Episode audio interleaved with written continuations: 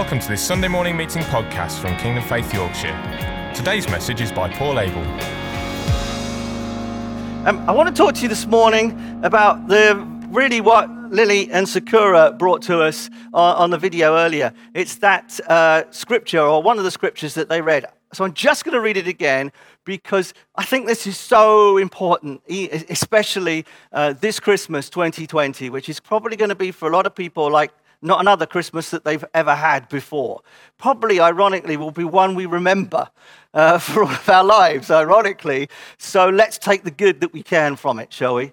But here's that verse You are the light of the world. This is Jesus speaking to us right now. He's speaking it over his disciples, but he's speaking it over his disciples, the people gathered for all time.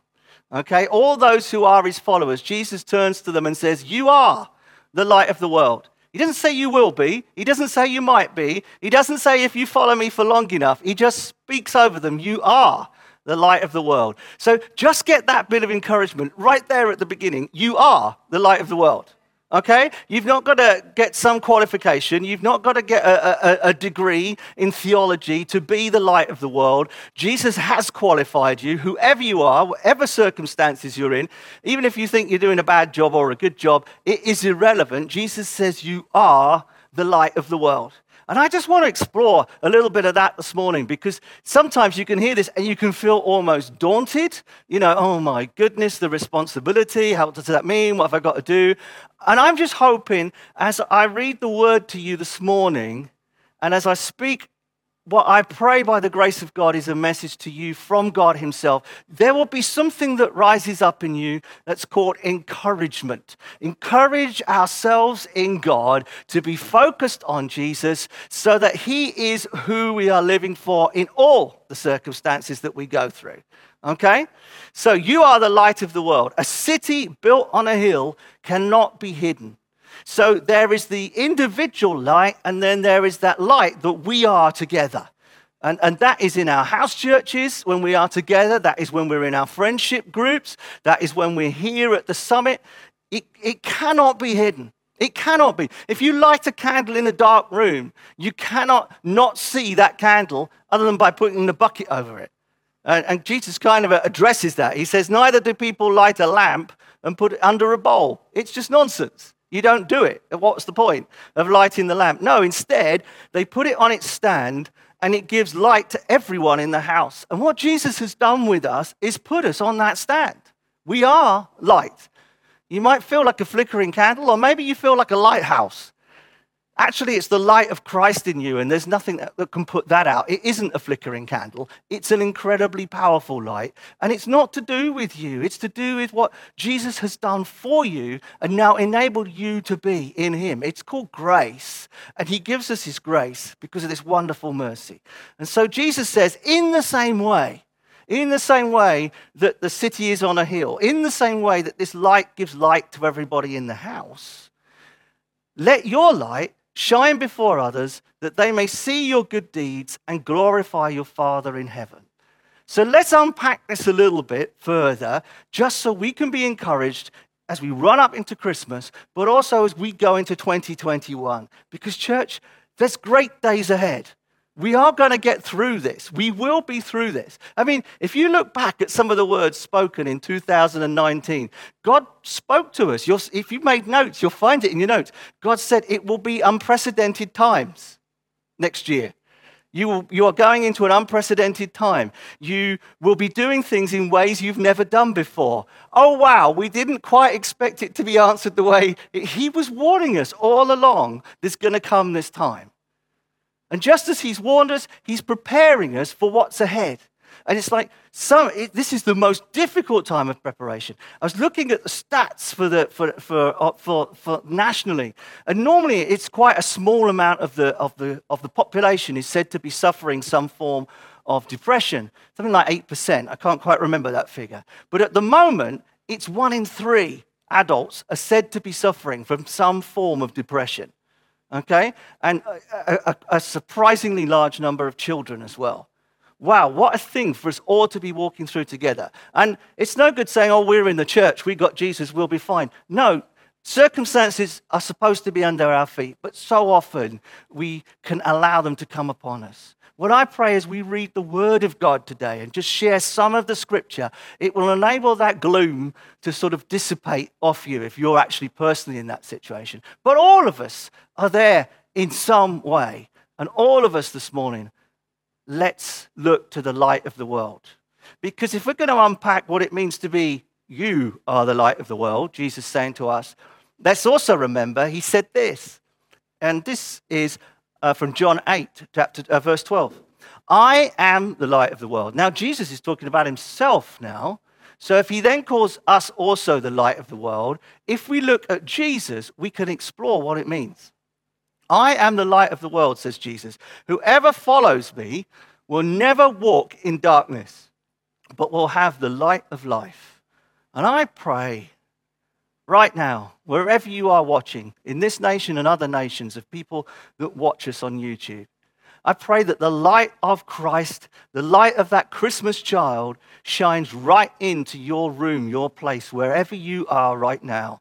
That there's something supernatural takes place in you that's completely God, not my clever words or unclever words, but actually the light of Christ shining in your room right now, in you, just empowering you and reminding you, you are the light of the world even as Jesus called himself as the light of the world. So, what can we say about Jesus saying this? Well, Christmas time is a time when you really remember that God came as fully human. I mean, he came and was a baby 2,000 years ago, not the best time to be born, you know, not the most sanitary conditions, no uh, fantastic hospitals to help out if there's problems. And he hasn't even got a home when he's born, you know, or a proper place. He ends up being laid in, in a manger, an animal's feeding trough. And Joseph and Mary are not even at home. They're stuck in Bethlehem because of this census. They're not where they want to be. uh, they're not where they want to be, but they've got this baby. And how more remind, how big a reminder can we get that Jesus, when he came, came as a human being? He came as fully and utterly and completely human. It's not like a children's storybook. You, you, know the kind of story I mean. It's something like where there's this king living, in, or usually a prince probably, this very rich prince dressed in all his finery, living in a beautiful castle, but he's falling in love with a peasant girl who lives in the village. And so to go and find the peasant girl, he puts on a disguise so he looks like a peasant and goes down to the village to find the woman he loves. That is not the story of Jesus. He didn't put on a disguise. He didn't have hidden there all the richness uh, uh, uh, of a, of a, of a royal position. He, in, in that sense, I mean, he was still king, but he was fully and completely human. He knows what it's like to be you. He knows what it's like to be human. This is where it says in the scriptures, He understands our weaknesses. He, he, he's not this finger pointing God, you shouldn't be doing that. And you think, oh, He doesn't understand what it's like. God completely understands what it's like.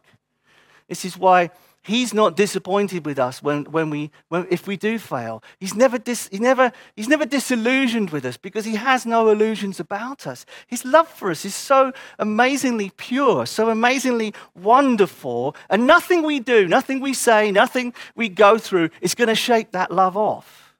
Because he loved you so much, he loved me so much, that he was prepared to give up everything he had in heaven and come and live as one of us here on this earth and walk around here on this earth. Not God in disguise, but fully human. It's, it's part of the mystery of God. But God took on everything of being fully human. Let's look at this scripture. This is from Philippians chapter 2. He made himself nothing. Just think about that for a minute. This is God, the creator, the word the magnificent, the one that everybody, all the beings in heaven bow down and worship because of the, the glory. He was willing to make himself nothing. He wasn't overcome with the leadership position, he wasn't overcome with the power of it all. He could give it all up and just come and be born and walk and live on this planet as a human being. He was willing to come and need a human mother to care for him as a baby. You know? Think how Mary cleaned that baby, and yet this was God in human form. He allowed himself to experience that. He didn't need to, in one sense. He was God. He didn't come when it was time to come to earth, although he will come back in a different way. But when he came, he didn't come in all this glory with all the angels. He came to show us that he fully understood every single person. He never gives up on us because he, he, he understands so well. There's no one else in all of existence that understands exactly who we are and what we go through. And even when our motives are bad, or we, are, we do act out of selfishness, or just plain meanness, because it happens, it's not like God says, Oh, I've had enough of this. It's like He's still there because He understands why all that happened. He's so completely and utterly on our side. This is the, the Christmas gift complete understanding of you. And not a God who is remote and distant, but one who walks alongside you and knows exactly who you are and exactly what you're going through, exactly what you need, and exactly what you don't need. He's so completely and utterly for you. It's the perfect gift. It's not one you're going to unwrap from under the Christmas tree on, uh, on Christmas Day morning. But this is one you unwrap when you say, Yes, Jesus, I want to follow you. And at that point, in all your inadequateness, in all your lack of understanding of what it is to, to be Jesus, you receive the gift of Jesus Christ coming to live in you. It's what we call repentance. It, it literally means to change your mind about your understanding of who God is and who you are. It says, I'm not going to go just my own way anymore. I want to go God's way. Yes, Jesus, I follow you. And at that point, it's all the Christmas days ever wrapped together because you receive that gift of Jesus Christ by his Spirit coming to live in you. And it changes your life, and the Holy Spirit empowers you, and you become the light of the world at that moment. Not when you've got better at it, but at that moment. You are the light of the world. You're one of God's people in this world that shines the gospel of Jesus. He made himself nothing, taking on the very nature of a servant, being made in human likeness, completely and utterly human. He knew, he knows what it is that makes us human. He knows what it's like to go through doubt yeah, he does. Look at the Garden of Gethsemane just before his crucifixion, where he's sweating and he's under such stress that it says he, that, that even, he even sweats blood. So extreme is the stress, so high is his blood pressure that he, he sweats blood. And he nearly gives up in his humanity everything that he's come for. But then, uh, but then in the last minute says, No, Father, your will, not mine. How revealing that at that moment it was not what he wanted to do how many things do we sometimes end up where we know, I don't want to do that? But we still know that actually this is, though, what God has asked me to do. Well, know that God will give you the strength and the power to enable you to go through it. But sometimes it's not just an easy thing. Jesus had been had grown and matured to the point where he could take that. So God won't let you go through anything you can't cope with. That's why he works in you and grows you and matures you so you can take on things that you couldn't have taken on a year ago, two years ago, three years ago. But you can know that you will and you are capable of going through it because nothing happens that you can't go through, go through even if it's really to- terrible, even if it's something that we wouldn't want anyone to ever go through. Know that you can. You can go through. The light of the world shines in you. Sometimes when we go through these times, the light seems to shine even brighter. Maybe it's because we depend on God even more. And God equips us and matures us in that way. It goes on to say in that same chapter in Philippians chapter 2 and being found in appearance as a man, he humbled himself by becoming obedient to death, even death on a cross, just as we've been talking about. But the death on the cross was the lowest of the low. This wasn't a heroic death in one sense. This was the lowest of the low. It was, it was the lowest criminals, the worst criminals that were hung on a cross. Were hung on a, and, and that was sort of the Roman rules. And, and even in, in Jewish terms, it, you were cursed if you were hanging, hanging on a tree. It was the lowest of the low. But Jesus was willing to do that because that's what enables us now to receive the ultimate Christmas gift of Jesus. I mean, we call this the incarnation. That's the, the religious word, if you like. That Jesus on this earth is the incarnation of God. It is everything of God that you can see in human form. If anybody ever asks you, you know, what is God like? Jesus, exactly like Jesus. He even said to his disciples, you know, um, if you've seen me, you've seen the Father. That's a pretty strong statement. He knows exactly what it's like to be human. This is from Hebrews.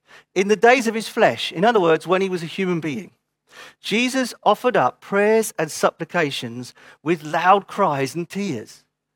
Have you ever thought how odd that is in some ways? Because here's Jesus, fully God, fully human, and in his prayer, he's in such a passionate place of prayer that he's, there's loud cries, he's, he's got tears, and he's, supplication means to ask earnestly with passion. That's what supplication it means. To ask earnestly with passion. Here is Jesus, passionate in prayer, passionately praying.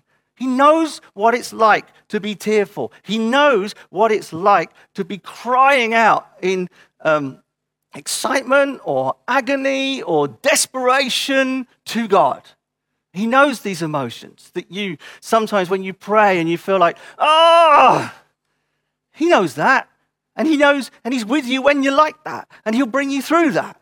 And what's more is because you go through that, and when you go through that, you'll come out and the light will be even stronger because you will stand out. And then the beautiful thing is, of course, that it's not just about us and God, but it's about us and God. Then we come together and we are together, whether we're in one building or not, and we shine even brighter at the collection of the light of the world. That is the city on a hill that everybody can see. Although he was a son, he learned obedience through what he suffered. Jesus suffered. He didn't just suffer on the cross, he suffered rejection, he suffered uh, attitudes of people against him, he suffered the fact that so many people really didn't understand his motivation and, and you know, would say cruel and horrible things about him. So he's been through it as well, you know. Not, not even just the cross, although that was, of course, the complete you can't go through more than what he went through on the cross, not just because of the physical pain, but because of the spiritual situation he was in when he took all of the sin of the world on himself so that that price was paid that we could be fully redeemed that we can be the light of the world walking with our god jesus isn't just for christmas he's for every day every hour every minute of our lives this incarnation which is the coming of Jesus, it really shows the love of God that he's willing to give all that up and come as a servant. That's why he washed his disciples' feet. It was a, a powerful picture to show God's attitude. God wants to, I mean, this doesn't fit pictures of gods really, does it? But God wants to serve. Isn't that incredible? God wants to serve you. Because that's the way he'll enable you. And his love, this incarnate love, is when divine love came and walked on this planet. This love is so great. It's from the strongest and the most powerful, the greatest, if you like, to the smallest, to those who seem like they're inconsequential. And I say seem like because no one is inconsequential to God. To those that are perhaps suffering in a quiet corner. It's from the extremes that Jesus came. I mean, we see it in all, in all the Christmas story. It's why it's so important to see the wise men, the rich and powerful, coming and kneeling before God. They were amongst the most well educated people in the world at that time. And what do the wise do? They come and bow to the light of the world. But at the same time, or around the same time, another group of people come the shepherds. In fact, they're before the kings. And they come and bow at Jesus as well. But the shepherds, they were of the lowest in the eyes of that society. They were the worst, were amongst the worst paid. They were regarded as oh, the shepherds on the hill, the shepherds that live around Bethlehem. They were the guys that looked after the lambs that were slaughtered at the temple. It's interesting, isn't it, that those shepherds looking after the lambs were the shepherds that came to worship the Lamb of God, who would be the final sacrifice ever required. The animals and things that happened in the temple just pointed the way to what was to come. It's why we call Jesus the Lamb of God, because he was that final sacrifice. But he came for the shepherds who would have been very poorly educated and perhaps lacking a lot of understanding, but they too knew the place to be was to kneel to the light of the world, the Christ child, in that manger.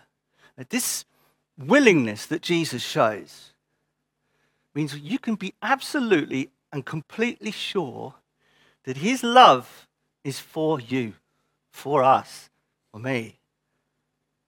That's, he's always got our back. And he's coming back. that is our hope.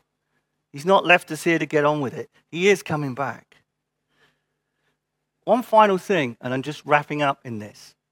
I think that's also important, and I've, I've mentioned it, alluded to it, if you like. For something to be real, it really has to have place. And Jesus is completely real. He's not some philosophy, he's not an abstract idea. He, he, following Jesus is about relationship, it's not some legalistic religion. He is the light to be seen by all, not some kind of secret knowledge to be kept hidden in darkness. Whenever we're hiding things in darkness, we're in danger of wandering away from Jesus because he is the light. And the truth shines into all these dark corners to bring freedom and to bring healing and to bring reconciliation. And in Jesus, that divine love of God incarnated, but he incarnated, that's the same word as incarnation, in place this is not some mystical, transcendental vision. Vision. This is real. Jesus, divine love, was born in Bethlehem. He came, born in Bethlehem. How vulnerable was that? He escaped his murderers by going to Egypt, another place. And when it was uh, at the right time, he came back and with his parents, he lived and grew up in Nazareth, a place you can still go to that area. He, his ministry was in real towns and villages. You can go to Capernaum. You can go and stand by Lake Galilee, the, the very lake he walked upon. If you get a boat ride, you can walk on the lake while you're in a boat. It's fun. You know, he's real and he came to a place. His ministry and, his, and then his final days, of course, were in Jerusalem. It's a place. It's still in our news all the time. That tiny, that tiny city there in the Middle East. Even Israel is a tiny, tiny nation. Why is it in the news so much? Because it's where Jesus died and was resurrected. It is the place of the light of the world. And Jesus met with real people in real places. What is God like? Look to Jesus. And that's why Jesus today is still incarnate. he is still present, but he's present in all those who follow him. That's why we're the light of the world. Because Jesus is the light of the world, but Jesus, by his Spirit, lives in us. So, and that's why God calls us to real places. You know, there's many of us watching today who've been called to Scarborough or to the borough of Scarborough or to one of the towns and villages that surround this or to North Yorkshire or to our nation. But even when we, we know that the call is to a nation or the nations, we live in a certain place because, like Jesus, the reality of who God is is, is, is made real in a place. That's why we're, when we're the light of the world, this is not some abstract idea. This is, we're light in our streets, in our homes, even when it's difficult to meet. I mean, one of the amazing things of this year that I hear again and again is neighbors are now talking to one another. What a marvelous opportunity to be the light with people around us. You are the light of Christ, and He has called you to the place where you are. He places us in an area, He places us with a group of people, and says, You alone are the light of the world. You together are the light of the world. We are the fruit of everything that Jesus did. Today, we are His fruit that brings glory to Him by living as Jesus lived. How did Jesus live? We looked at it briefly. He lived as a servant, he lived for God, he lived as a human being. If you want to be the light of the world, be human. Just be human. Be who God made you to be. Don't try and be something else. Don't strive for something that's not you. God may call you to some things you think you're not, but that's a different matter. This is when people try to be something they're not. Be happy in your skin. Be happy in the body that God gave you, and be happy knowing that the light of God is shining out of that body. Sometimes we don't talk about bodies. This body is not evil. You've been redeemed. It's capable of doing evil, but God looks at you body, spirit, and soul. He looks at you all together. The physical is not bad and the spiritual good. It's all good. And God looks at you today and says, because you are in Christ, he says, That is good. I love that. At the moment, I'm looking over at Dave and Joanne, but God looks at Dave and God looks at Joanne and says, Look at that Joanne. Isn't she gorgeous? I love her just the way I made her. I love the way she looks. I love the way she talks. I love the way she loves me. I love the way I made her. And then he says the same about Dave. He loves the way Dave is. He loves exactly how he made him. But then God looks at you. He looks at me, says, I love you. I love the way you are. I love the way you smile. I love the way you get that twinkle in your eyes. I love the way you say that word that you say, that you always say slightly strange. I love that, says God, because He loves all your quirks, all your faults, even. He loves that. Of course, he wants to call you to walk in the purity of who Jesus is and, and that grow, but he loves you. He made you. And he makes good stuff, not bad stuff. and then he redeemed you and he's called you for a walk with God. So, to finish, you are the light of the world. Can't do anything about it. You haven't, you haven't got to achieve it one day. You are the light of the world. And may you know that most amazing gift for this Christmas. Amen. Praise God. Now, a couple of things to finish. This afternoon, this is why we're finishing this morning earlier.